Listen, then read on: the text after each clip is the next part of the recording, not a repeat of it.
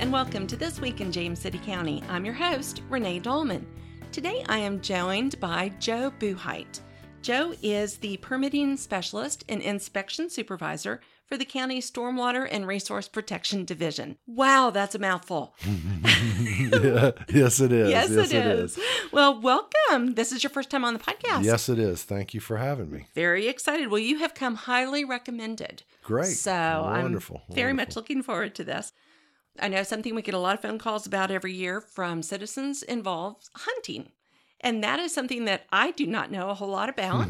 and so they suggested that it would be a great idea to have you because not only do you do these great things for the county, you are also an avid hunter in your spare time. Yes, I am. Yes, right. I am. Also a father of three children, Oh. so it's, it's in, in my spare time. So. All right. Yep. Well, let's give a shout out to your kids. What are your kids' names?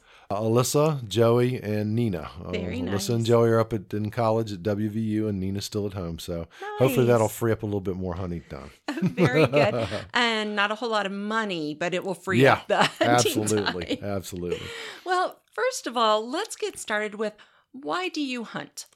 I've hunted since uh, I was 21 years old. When I turned 21, I went and bought my own hunting license, bought my own shotgun, and had some friends that were involved in hunting, and uh, always was interested in it, but um, didn't had didn't do it much when I was young. My father hunted when he was growing up, but it was really out of necessity, not out of leisure sport or anything like that. But he, when I was growing up, he didn't want to hunt because you know he had to do it when he was young. It wasn't something Ah. that was enjoyable to him. Sure. But uh, I do it really to to get away from everything, to the peace and quiet, the relaxation, the you know just being one with nature, and and plus you get to come home with a little bit of meat too. Sure.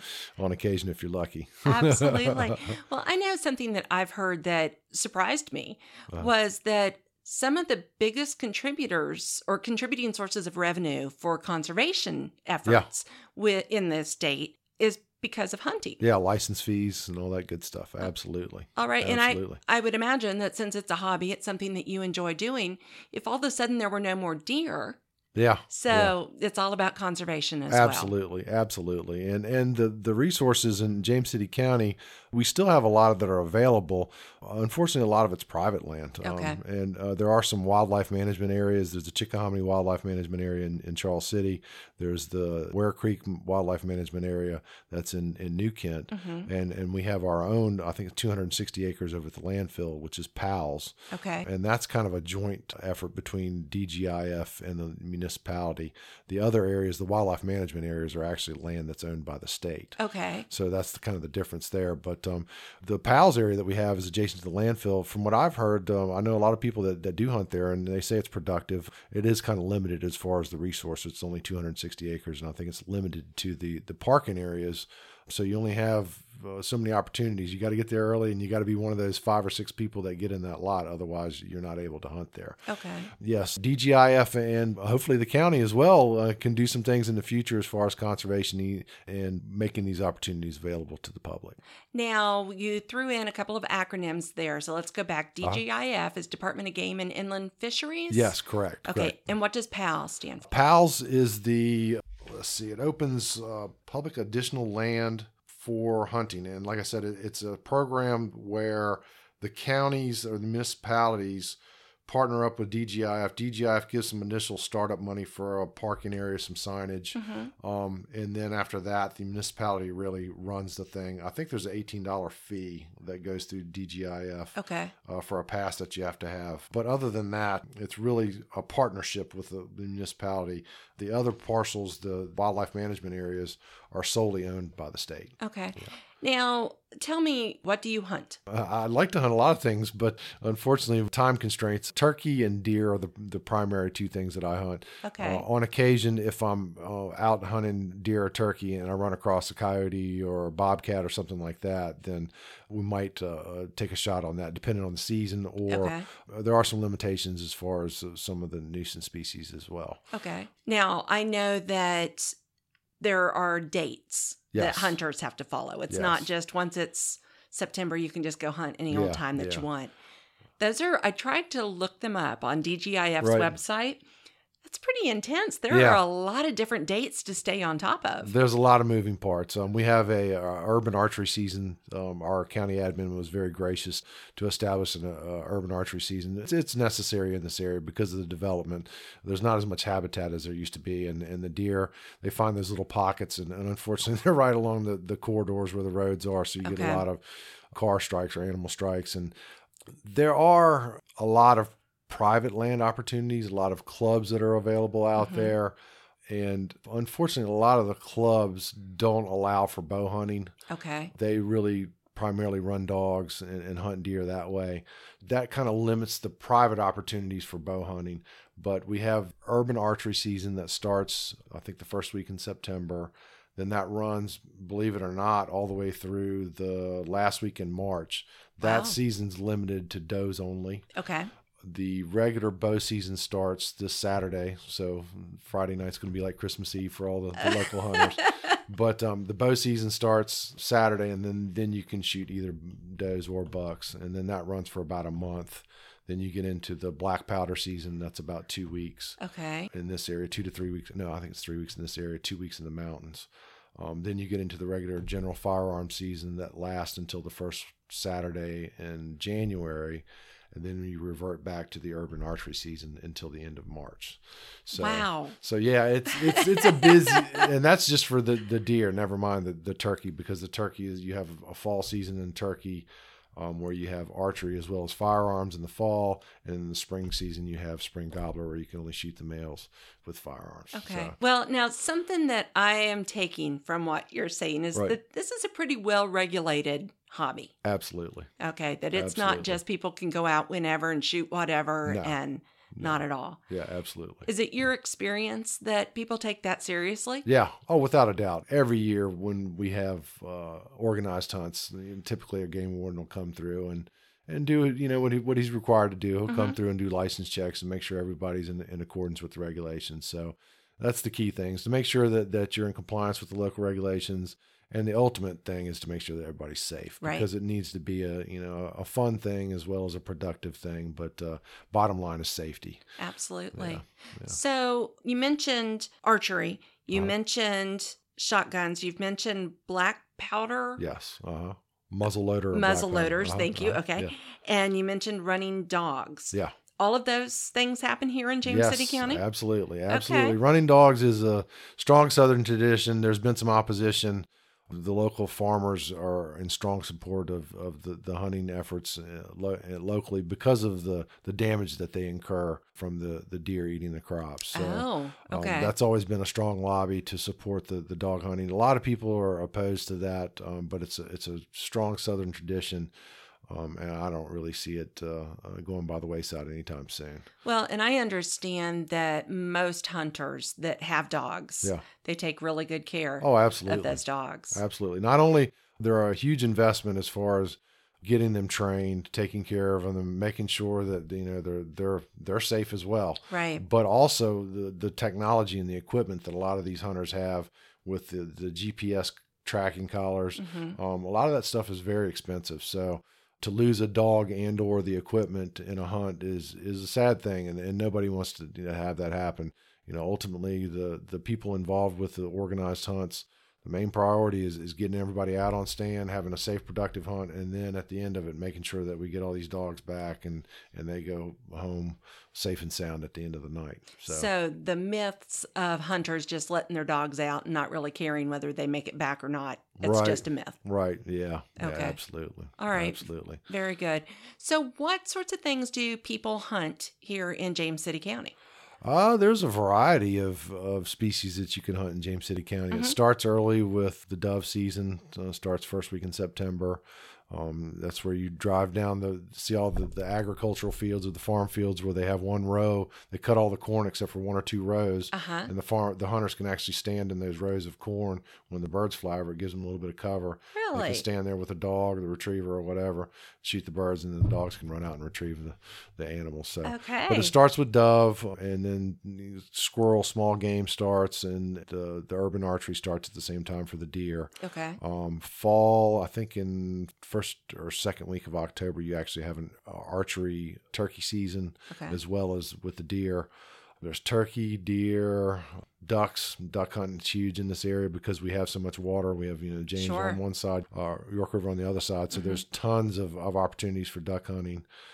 Of course, the nuisance species, the the bobcats. Believe it or not, there's plenty of bobcats in Really? James City County, Okay. as well as the coyotes. Uh, Okay. um, Yeah, let's talk about coyotes. I Yeah. know once again myths. We've Yeah. had people say, "Well, there's a bounty on coyotes," and is that nah, true? Nah, there, there used to be one probably about 15 years ago in New Kent. Okay. Um, but I, as long as I've been in James City County, I'm not aware of a bounty Okay. associated with them. Typically, the hunters do, uh, if they do see coyotes, they usually do kill them because of the fact that they are detracting from from the, the hunt. To tell you the truth, so. Okay. Okay. yeah. How do they detract from the hunt? Uh, the coy- coyotes, believe it or not, they will kill deer. Um, they'll, they'll go Oh, after the smaller okay. ones, the sick ones, or injured ones, Okay. um, and they get into a pack, hunt like a pack, and, and take down an animal. Okay. Um, they're also bad. The the coyotes and the bobcats are bad as far as uh, young turkeys. Okay. Any any of the young animals, that they're potential um, prey for them. So, Okay. And I know that there are folks that live in the county that live in the right zone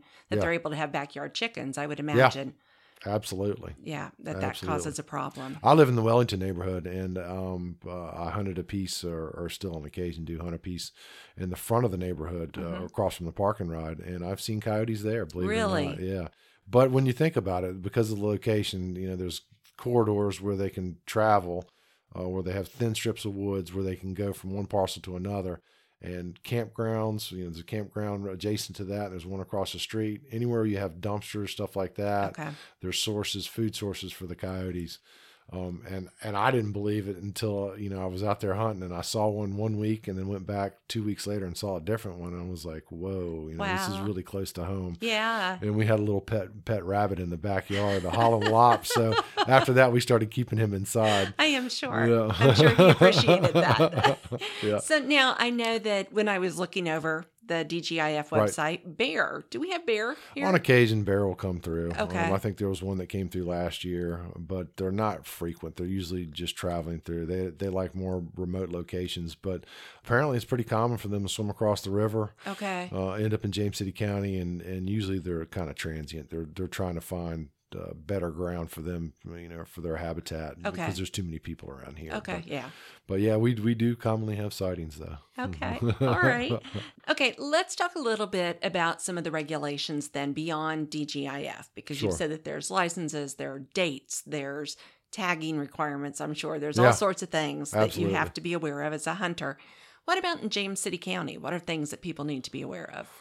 Uh, the primary regulatory requirements in James City County is um, major subdivisions Mm-hmm. are prohibited uh, from from any hunting activity, um, and a lot of the the major subdivisions have it spelled out in their declaration of covenants. Um, Okay. it may not be the the local requirement, but the local, I believe, the local ordinance requires that any major subdivision you're prohibited from hunting in. Okay. Granted, there are lots of minor subdivisions in James City County that have three, five acre parcels that, that would be conducive for, for hunting.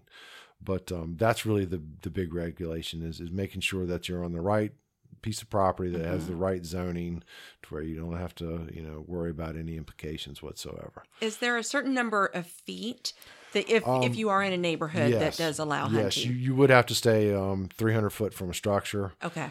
You cannot be in the public right away. You have to be outside of the public right away. Okay. Yeah. All right.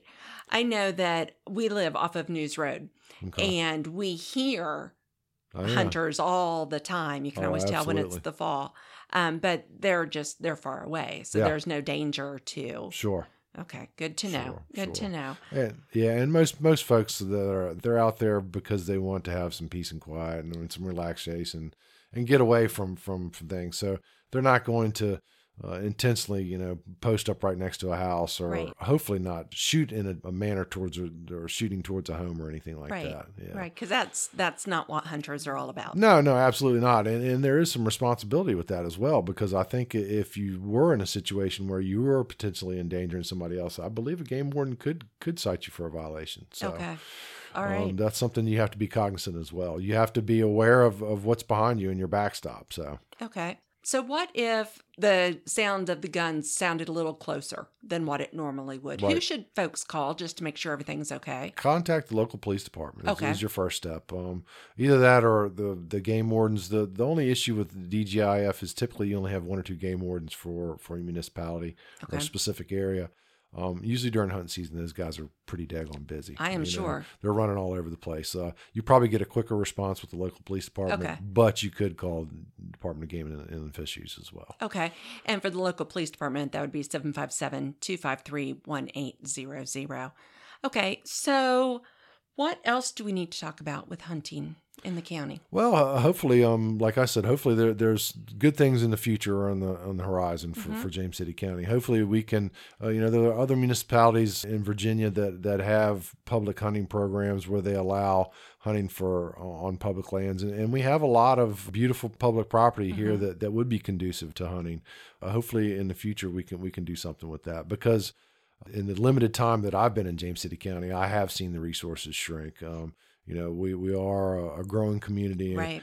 and and a lot of those areas that previously were used for hunting are, are now um, major subdivisions. Right. So so hopefully there are things to look forward to with uh, future public lands for hunting opportunities. Yeah. Now, what if someone owns quite a bit of land and they're not within a subdivision or anything? And Right. so, are they able to invite others to come and hunt on their land? How does that work? Absolutely, I guess. Okay. absolutely. Yeah. Uh, Typically, what you see around here is is a lot of the larger parcels that that are good for hunting are are usually scooped up or leased by um, local hunt clubs. Okay. And local hunt clubs, from what I understand, there used to be probably ten to twenty, and now there's only about a handful in, Okay. in the county because of that that reason that that all the land has been developed or purchased from, by development companies and, and there's just not as, as much land available but yes anyone that, that has large parcels in, in jcc has opportunities for potential leases to other people or they could you know bring in whoever they wanted to and hunt that property as well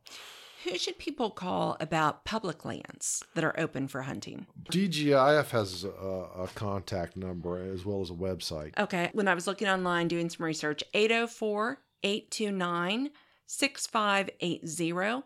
804 829 6580.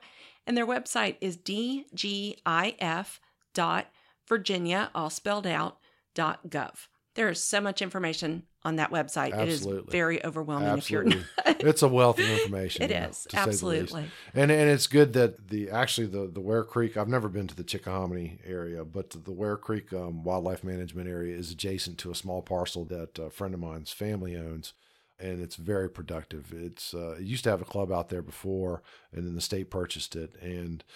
Before uh, I don't want to badmouth the club, they're all a bunch of good guys. But before they purchased the property, it was nothing to see thirty or forty deer out in the field. Oh, wow. Um, after they purchased the property, of course, the numbers dwindled a little bit because they hunted it pretty hard. But, Right. but the numbers are coming back now. okay. Um, with uh, the state purchasing that property, and then an adjacent parcel was purchased as well from the state, and they're actually reforesting that parcel as well. Okay. So things are heading in the right direction. Okay, very good. Something that I did read, this is a little bit aside, but talking about deer, chronic wasting disease. Is that something that you know much about? Chronic wasting, I know a little bit about. Uh, I think it's more so in, in the western part of the, the state than it is here. Okay. Um, there's also something called hemorrhagic disease, um, which I believe is associated with flying mites or midges. Okay. Um, and that's something that, that the deer get bitten by these mites, and unfortunately, they, they don't have something in their immune system to fight this infection that's created. And it's really bad. I think they had some issues with that in New Kent. Um, Okay. I don't think we've had any reported cases of either here in James City County. We've been fortunate, but New Kent was um, hit pretty hard two years ago with that Okay. it's unfortunately it, it's it's really bad. Both of them decimate the populations, and and luckily we haven't had too much going on here with that. And again, the DGIF website has all that information. Yes, they have a lot of information. The- The big thing with that is is when you do harvest an animal, if you see that its tongue's swollen, or Mm-hmm. that if its its hooves are sloughed off or cracked, Mm-hmm. um, just don't look right, then that may be something you want to contact DGIF. Okay. Yeah. Okay. Have and have you seen anything no, like that no, yet? I haven't seen anything locally here. Okay. all Thank right. goodness. Yeah. Thank goodness. Yeah, yes, for sure.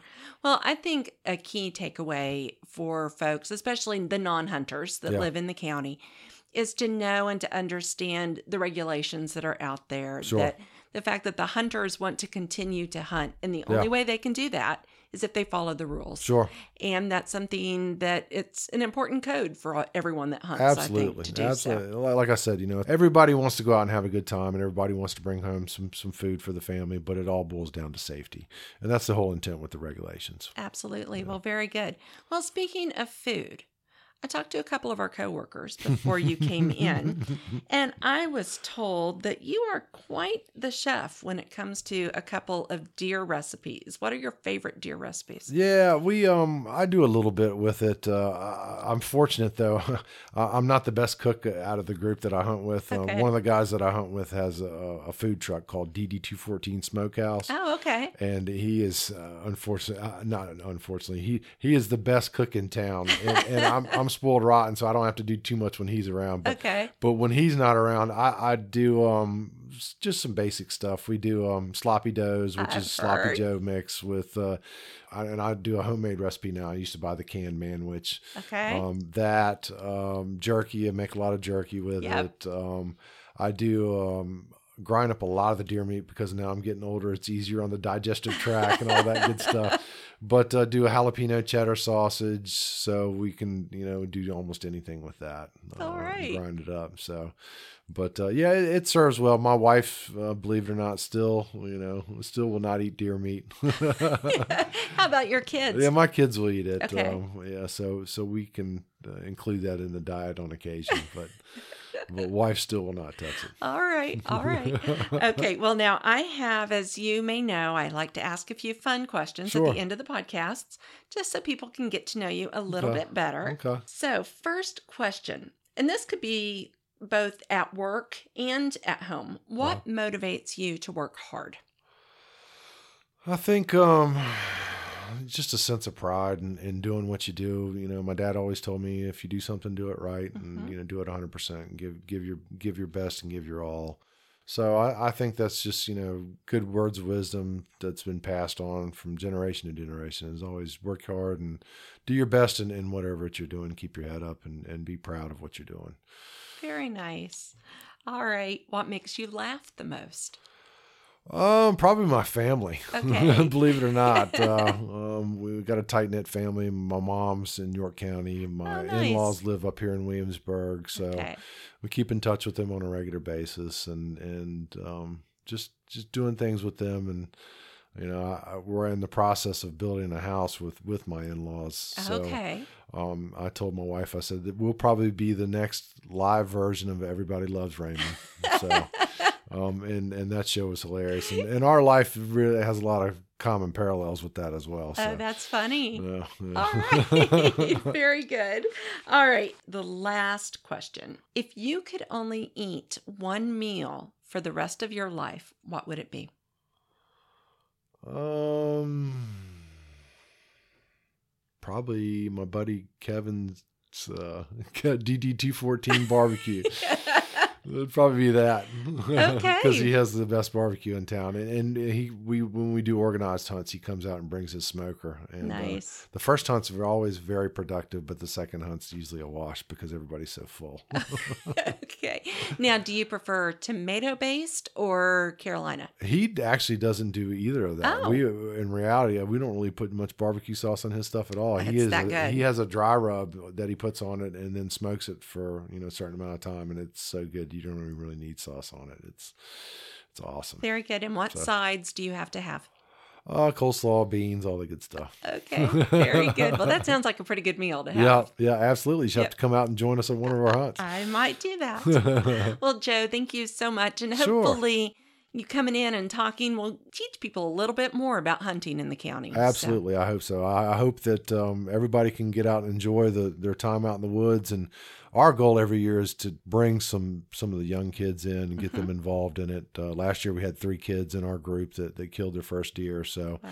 that's always the uh, a productive season. You know, if you can get something like that going on and, and get kids interested in being outside instead of playing with their phone all day long, that's always a beneficial thing. So Well, and again, you're teaching the kids respect for nature, Sure. respect for safety, yeah, It's a good thing. Absolutely. All right. Thanks so much, Joe. Thank you for having me. Well, that wraps up this episode of This Week in James City County. Thank you so much for tuning in. As always, please take a moment to go on our website. We're at jamescitycountyva.gov slash podcast. And while there, you're going to be able to find all of our episodes as well as a form where you can give us feedback, give us show ideas. We would love to hear from you. So that wraps it up, and we will talk with you next week.